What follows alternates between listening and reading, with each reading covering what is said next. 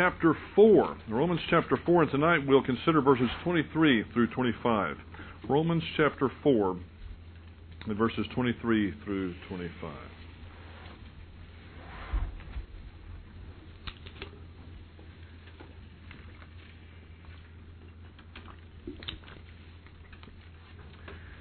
Because of the length of Paul's letter to the Romans and the fact that we study it just once a week, a potential hazard exists that I want to avoid.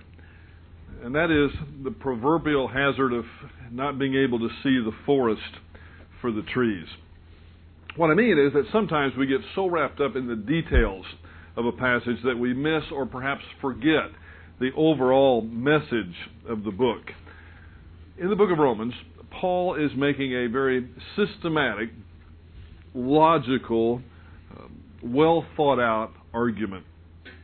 Because I want to do it justice, we've spent some time on the details of that argument. And there is a beauty in the details. Without the details, we couldn't have a big picture. But from time to time, I do want to remind you of the big picture of the book of Romans. A careful alternation between focus on detail and big picture I think helps us to more fully realize the wonder of this letter. And as a result of that wonder and that realization, we should make the changes in our life that God wants us to make. And please, make no mistake, the reason that we study the Word of God is so that we can more fully know God. And knowing God means more than knowing just about Him. It also means living for Him. So tonight I wanted to remind you of the message statement of this letter. And it goes like this Since God has lovingly provided salvation for helpless sinners through His Son, we should accept that sacrifice by faith and express our gratitude by dedicating our lives to Him. Within that message statement, I want you to carefully consider the final clause and that is to express our gratitude by dedicating our lives to Him. Actually, before we consider our passage tonight, let's do something a bit unusual. I want you to turn ahead. This is not a novel. It's okay if you know how it turns out. I want you to turn ahead to Romans chapter 12 for just a moment.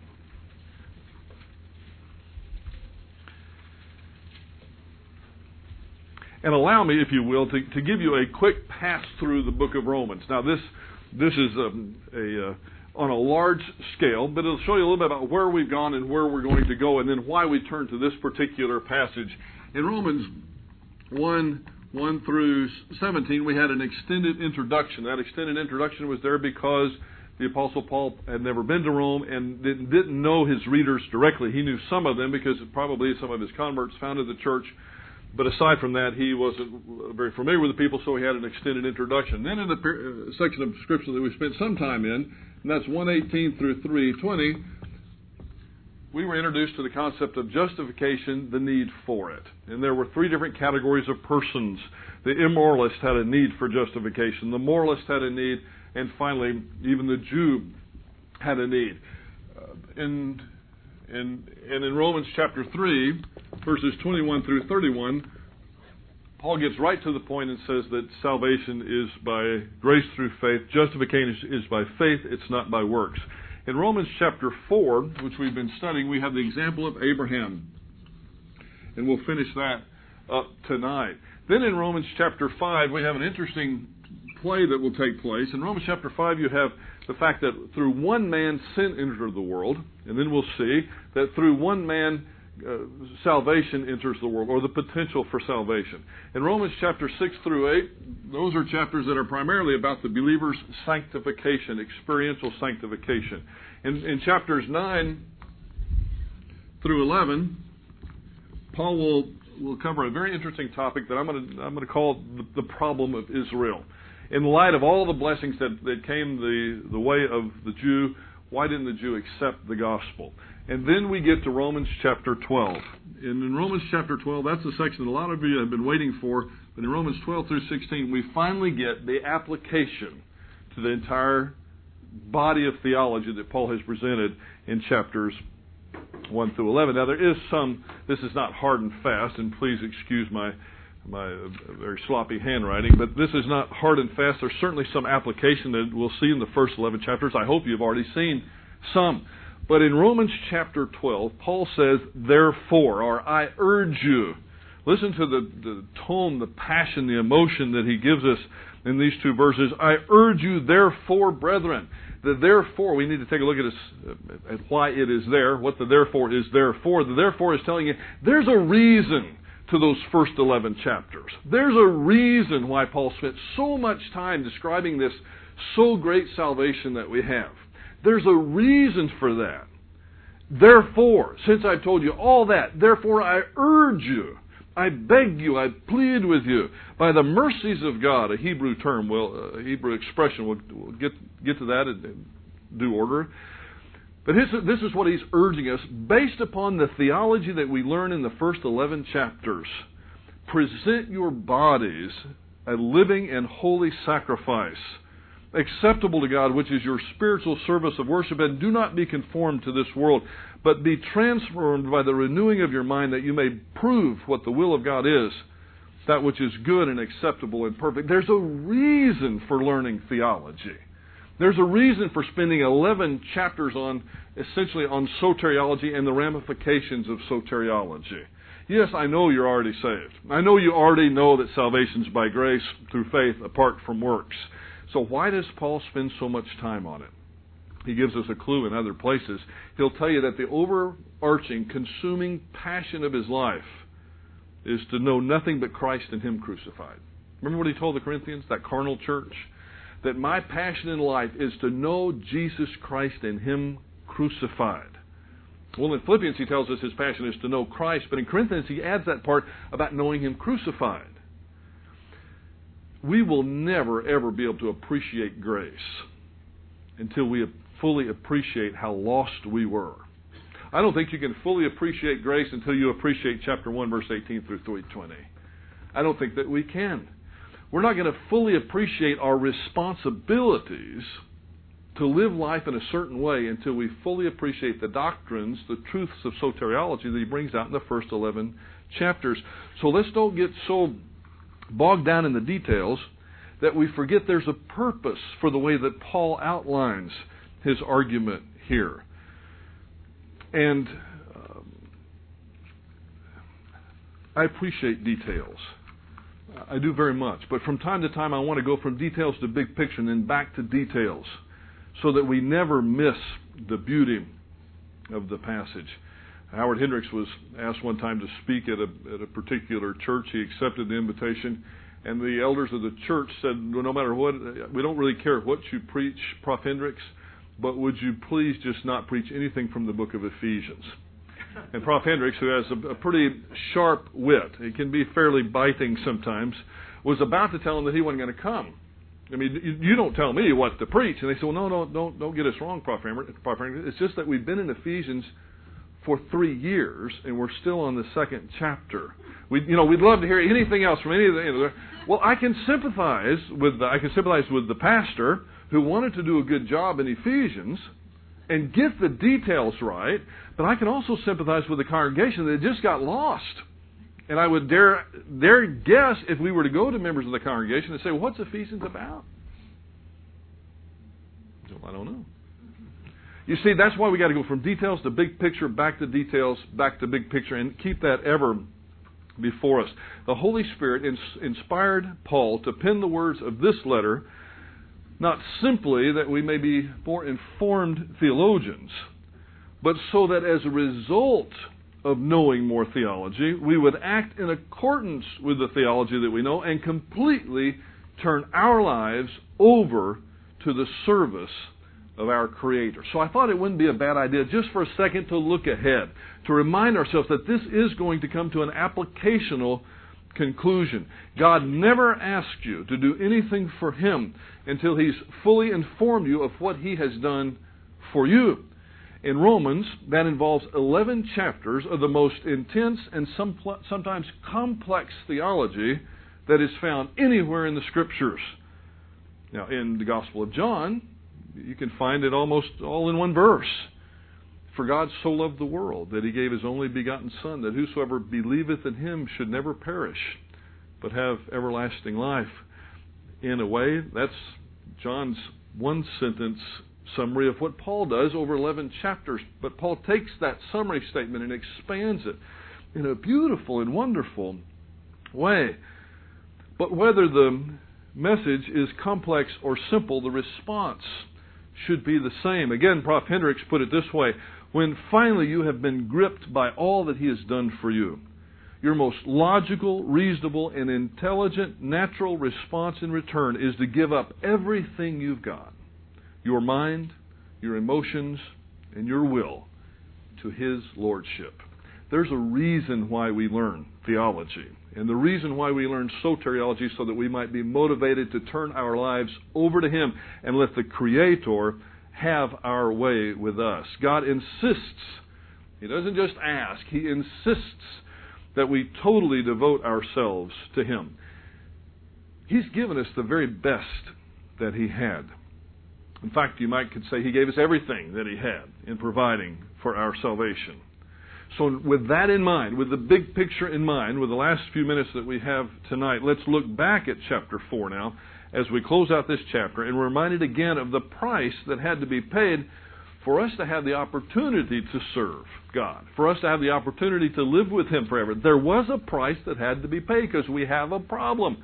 We learned that in chapter th- chapter 1 verse 18 through 320. We're going to see it come up again in the next chapter in chapter 5 because in chapter 1, verse 18 through 320, we see that all have sinned individually and fall short of the glory of God. But in chapter 5, he's going to show us that it was because of one man's sin that we were in trouble in the first place. So now, to close out chapter 4, Paul says in verse 23 Now, not for his sake only was it written that it was reckoned to him, but for our sake also, to whom it will be reckoned, as those who believe in him who raised Jesus our Lord from the dead and then in verse 25, a rather difficult verse, admittedly, he who was delivered up because of our transgressions and was raised because of our justification. More on that in just a moment. And remember now that as we close out chapter 4, Paul is using Abraham as an illustration of the principle that he taught in 321 through 31 that justification is by faith he brings up one of the most revered figures in all of Old Testament history, Father Abraham, if not amongst the Jews, the most revered figure. And so, having utilized Abraham as this illustration of one who is justified by faith, Paul now turns his attention to us, or to his original readers in Rome. And this is consistent with the observation that he makes in chapter 15, verse 4, that everything that was written in the past was written to teach us so that through endurance and encouragement, or and endurance and the encouragement of the Scriptures, we might have hope. Oh, once we get to chapter 15, you're going to be, uh, you will embrace this wonderful word, hope. Because of what he's taught us in the first 11 chapters, when it all comes down, we'll be able to have hope. And not only because of what Paul's taught in the first 11 chapters, he says, but what has been taught even uh, that is considered Scripture all the way back to Moses gives us hope. I can't imagine going through the dying process without hope. I can't imagine watching one of my loved ones going through the dying process without hope. I can't imagine facing the problems of life without hope. There's a reason why we study the theology that is in the book of Romans. But now he's been using Abraham, a figure that, a figure who lived 2000 BC, 4000 years ago. You talk about a long time ago. This man is ancient history. So why is he relevant to us? Well, this isn't just ancient history. There are links between what happened in the past and our present situation. I pity, and I know there's those of you, many in this room, who had really lousy history teachers, who had history professors that bored you to death. I didn't. I had some of the best history professors that, that, are known to mankind. One of them was Frank Holt at the University of Houston, ancient historian down there in the classics department. Brought history to life and showed you how what happened in the past does have a link to what's going on right now. And the mistakes of the past don't need to be repeated by each and every generation, although sometimes it seems like they are. This isn't just ancient history. There are links between Abraham's faith in the way he was justified in our justification. Now, there are differences between Abraham's case and our case, yet the basic similarity in God's dealings with both Abraham and us is unmistakable. Both Abraham and the readers of Romans and us and we trust God as the one who acts on our behalf.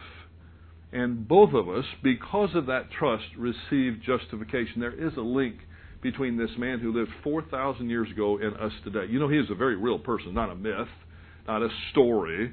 It's not like some of the figures in Homer's writings that you'll never run into.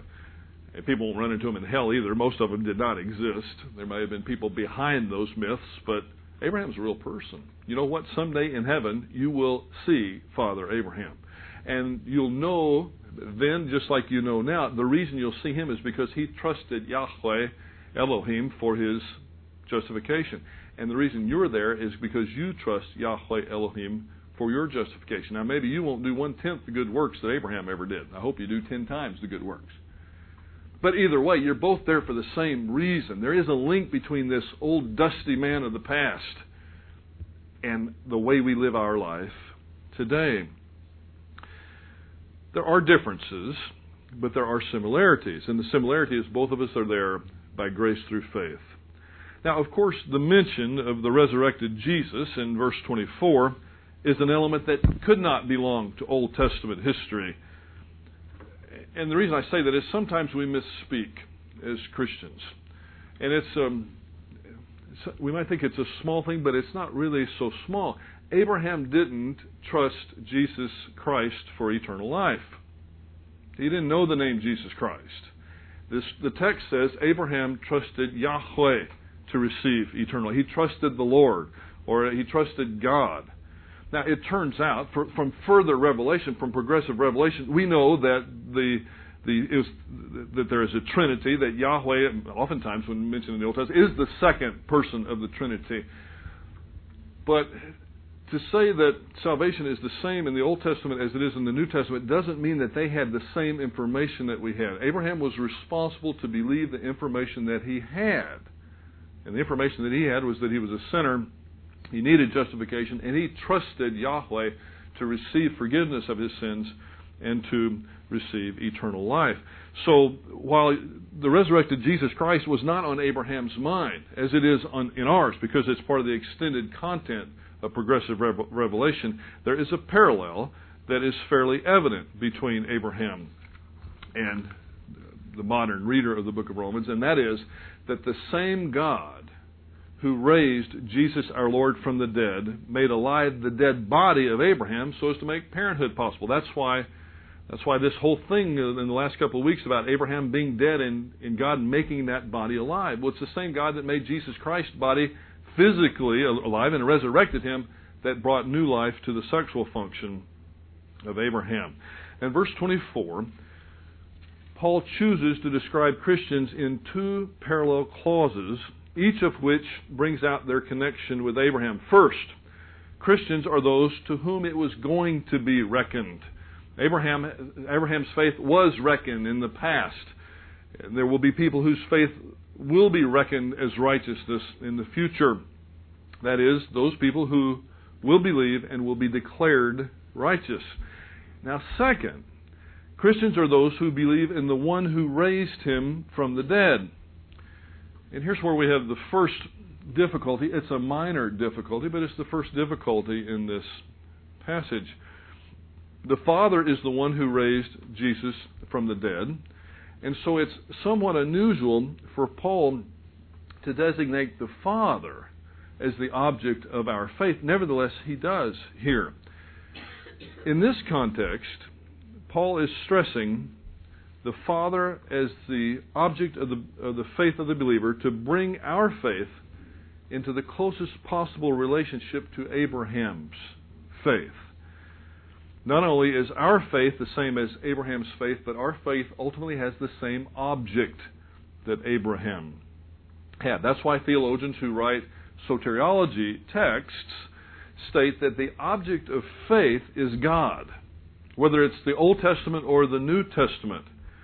Now, in the progress of revelation, there were things that Abraham didn't know. He might he might have uh, had a uh, a, seed, no pun intended, a, a seed form of that knowledge.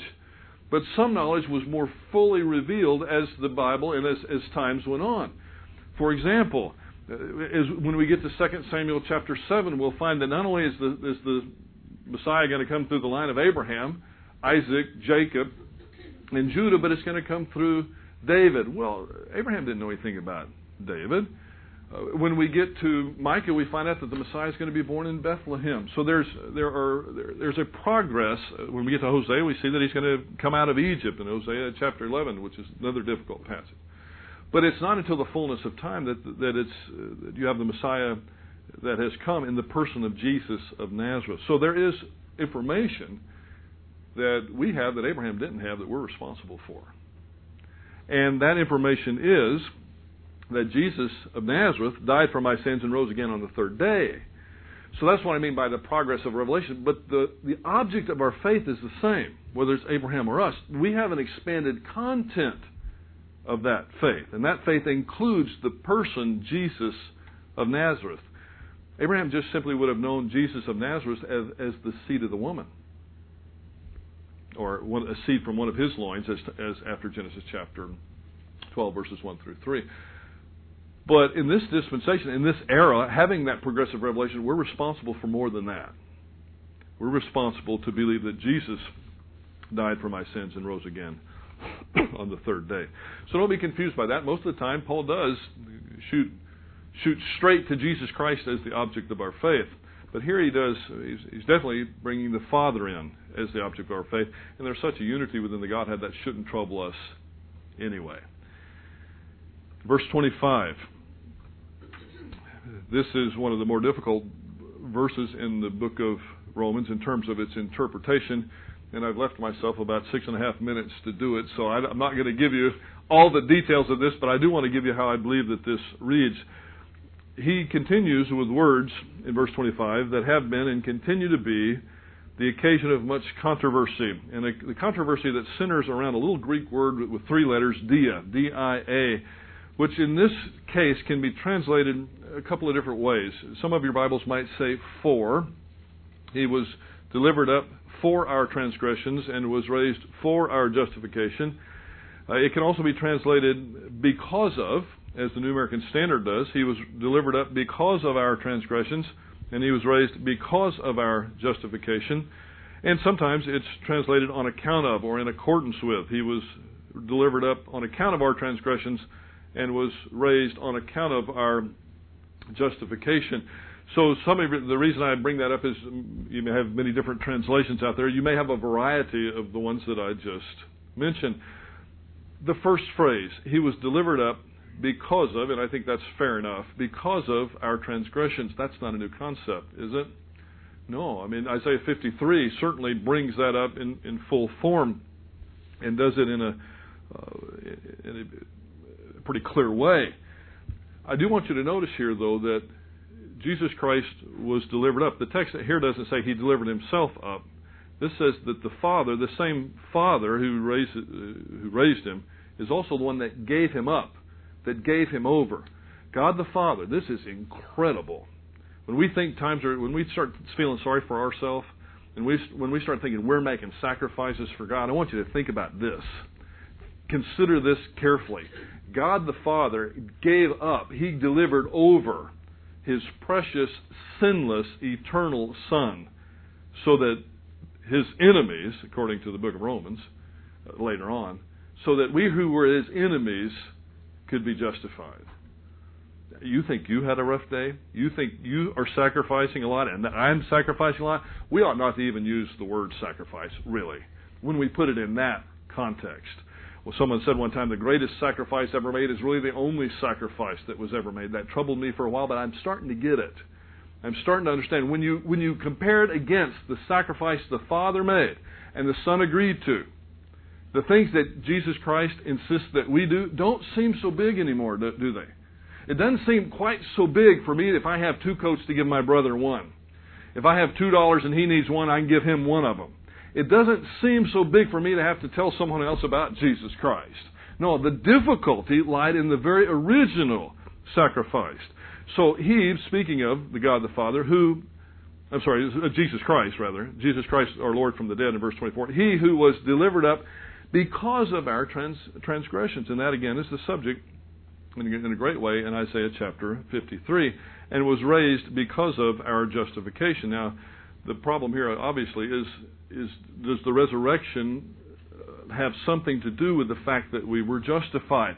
And most evangelical conservative Christians say, "No, wait a minute. I thought it was His death that that occurred so that we might be justified." So, hence the the problem with this verse. He was delivered up for or on account of our trespasses, and this phrase looks backwards and means that our trespasses made it necessary for him to be delivered up. While he was raised up for on account of our justification, I believe, looks forward. Now, I want to tell you, there are many different views on this. I'm giving you the summary form of these. But I believe the first phrase looks backwards, and they're translated the same way. Uh, dia, with an accusative. On, he was delivered up for on account of our trans, transgressions. That looks backwards to something that happened uh, in, in retrospect. Because I was sinful, it made it necessary for the Father to deliver the Son over to evil men to perform this crucifixion. Of course, the book of Acts tells us that while the evil men did it, the Father was still the one that was responsible for Christ being on the cross because he loved us. And the, but the second part, he was raised for, or on account of, our justification, looks forward and indicates that he was raised in order to assure us that in the sight of God we have been in, indeed been declared righteous. The resurrection, it's too bad we only talk about it at Easter, because it's one of the central pillars of the Christian faith. For without, I hope you realize, without the resurrection, cross doesn't mean a lot. Without the resurrection, the cross doesn't mean a lot. Without the resurrection, on your deathbed, you don't have nearly as much hope as you do now, knowing that there was someone who came back from death. And it was witnessed by over 500 people. It's one of the most attested miracles that's ever been done. So you have one that looks backwards, and I believe the other one looks forwards. Again, there are people who disagree with that. But essentially, no matter how you come to it, this is the conclusion that is come to. It's to give us assurance that in the sight of God we have been indeed declared righteous. In other words, Christ's resurrection had its purpose to bring to light the fact that all who exercise faith have entered into a state of righteousness in the eyes of God. The Father, by raising Jesus from the dead, assures us that the atoning sacrifice has been accepted. Hence, our sins have been forgiven. Before we leave this passage, and I mean verse 25 of chapter 4, we again need to point out the close connection between the Old Testament and the New Testament here. The words delivered up or delivered over to death in some translations for our, for our transgressions are a strong reminder of Isaiah 53. And that's one of the problems that the Jew has. The Jew either misinterprets or eliminates Isaiah 53 from their thinking. But in verses 4, 5, 6, 8, 11, and 12, in one way or another, the Messiah's substitutionary suffering is described and predicted. So there is a unity of thought between Old Testament and New. Just like there was a unity between the type of faith that Abraham had to, to exercise and the faith that we exercise for that justification, there's a unity of thought about Christ being delivered up, or the Messiah being delivered up, both in Isaiah and in the book of Romans. One note in Isaiah, the, the primary term that the prophet uses there is the servant of the Lord, not Mashiach or Messiah, but it's the same person. One last thing about Romans 4, and then we'll close. Among the precious truths that is held before us in this fourth chapter of Romans is certainly this one that that is that the comforting doctrine of justification not by works but by faith is firmly rooted in both the Old Testament and the New Testament. I don't know if it troubles you or not, but if one of your Jewish friends comes and said that's this whole thing about salvation by grace through faith, that's just a New Testament concept. It's not what the Old Testament says. I hope now, after studying the first three chapters, and particularly this fourth chapter as an illustration of Paul's great truth, the Holy Spirit's great truth that he spoke through Paul in 3:21 through 31, I hope you'll be able to answer that. Not just to them, but in your own soul. That no, no. Salvation has always been by grace through faith, apart from works. Old Testament and New. Don't ever buy into this business that some, frankly, some dispensationalists did. I mean, we have to admit mistakes if they were made. Some dispensationalists actually did say, although certainly not the majority in any in any way, that salvation was by works in the Old Testament and it's by grace through faith in the New. Not true. It's by grace through faith, both old and new. We worship the same God. He has the same plan for salvation. There is expanded material that we're responsible for, and that is the person of Jesus Christ. But it's still by grace through faith. So, with that again in mind, I want you to listen one more time with ears that will hear. And I mean, by ears that will hear, I mean not just to perceive it, but to learn it. You know, a teacher's not a good teacher unless you learn. You, you can teach your heart out, but if the hearers don't really learn, it really doesn't matter. And for a learner to learn, it means you have to do it. Since God has lovingly provided salvation for helpless sinners through His Son, we should accept that sacrifice by faith and express our gratitude to God by dedicating our lives to Him. That's the overarching statement of the book of Romans. So please don't get caught up in the details so that we lose the overarching statement. But at the same time, don't punt the details because you'll never be able to see the beauty of the overarching statement. There's beauty in the details, there's wonder in the details, just as there's wonder in the overarching statement of the book of Romans. Next week we'll begin, actually, two weeks from now, two weeks, uh, assuming the things that we talked about a minute ago, we'll begin chapter 5. Dr. Johnson, would you close us tonight? Thanks.